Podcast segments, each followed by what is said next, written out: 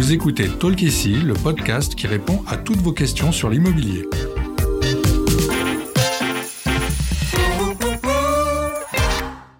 Je suis Audrey, content manager chez Bien Ici, et je suis accompagnée aujourd'hui par Anouchka, data scientist. Bonjour Anouchka. Bonjour. On compte environ 3 millions de personnes inscrites dans l'enseignement supérieur en France en 2022. Un quart des inscrits sont en Île-de-France et un tiers le sont dans les six principales académies que sont Lyon, Lille, Nantes, Toulouse, Rennes et Bordeaux. Ça fait beaucoup de monde sur le marché de la location et c'est pourquoi nous allons parcourir ensemble les différentes stratégies adaptées aux étudiants. On va commencer avec une première solution. Est-ce que tu peux nous expliquer ce que sont les résidences étudiantes? Alors les résidences étudiantes sont des ensembles immobiliers idéalement situés à proximité des campus étudiants. Ces résidences proposent des T1 et des T2 exclusivement pour les étudiants. Ils sont généralement meublés et bénéficient de KitchenAid, d'une salle d'eau et de toilettes privatives. Certaines résidences étudiantes proposent même des services annexes comme une cafétéria, une laverie ou une salle de sport par exemple. Malheureusement, le nombre de places est souvent limité et beaucoup d'étudiants doivent choisir une autre alternative.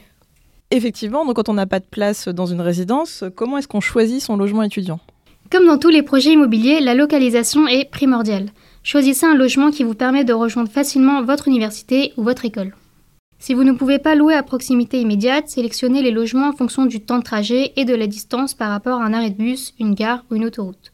Vérifiez également que vous aurez accès à des commerces et des lieux de loisirs, parcs, terrains de sport, bars, restaurants, etc. Choisir la location meublée est également pratique. Si le loyer mensuel est plus élevé, elle engendre moins de frais d'installation et de déménagement. Il existe une longue liste d'équipements obligatoires pour ce type de location, comme un lit avec couette, de la vaisselle, un réfrigérateur, des plaques de cuisson, des luminaires et plein d'autres. L'essentiel. C'est ça. Certains bailleurs vont plus loin en proposant une machine à laver. Enfin, le plus important, c'est de visiter. Mm. Ne vous engagez pas sans avoir vu le logement et n'hésitez pas à vous faire accompagner par un proche ou un professionnel qui vous aidera à faire le bon choix. Alors, il existe différentes euh, variantes du bail de location. Est-ce que tu peux nous donner des précisions sur le bail de location étudiant? Alors oui, le bail étudiant est un bail de location meublé d'une durée maximale de 9 mois non renouvelable. Il peut être intéressant à choisir en fonction de votre cursus, filière sélective, réorientation, dernière année d'études, semestre à l'étranger. Rien ne vous empêche de signer un bail de location meublé via lequel vous disposez d'un mois de préavis pour quitter le logement. Comment est-ce qu'on fait pour convaincre le bailleur quand on est étudiant? Préparez votre dossier de location en amont des visites. Il doit contenir des justificatifs de votre identité, de vos revenus et de votre situation d'étudiant. Le bailleur va légitimement vous demander des garanties financières. Il vous demandera de présenter vos bulletins de paie ou d'attester que vous bénéficiez des aides financières comme l'APL, l'aide personnalisée au logement, ou l'ALS, l'allocation de logement social. Il peut également exiger un garant qui s'engagera à payer vos loyers si vous n'y parvenez pas. Il peut s'agir d'une personne physique, vos parents par exemple, ou un organisme comme votre banque, un service de garantie locative, ou la garantie visale pour visa pour le logement et l'emploi, proposée par l'État. Ok. Les études, est-ce le bon moment de sa vie pour envisager la colocation? Il n'y a pas d'âge pour la colocation, même si elle est très courante chez les jeunes adultes.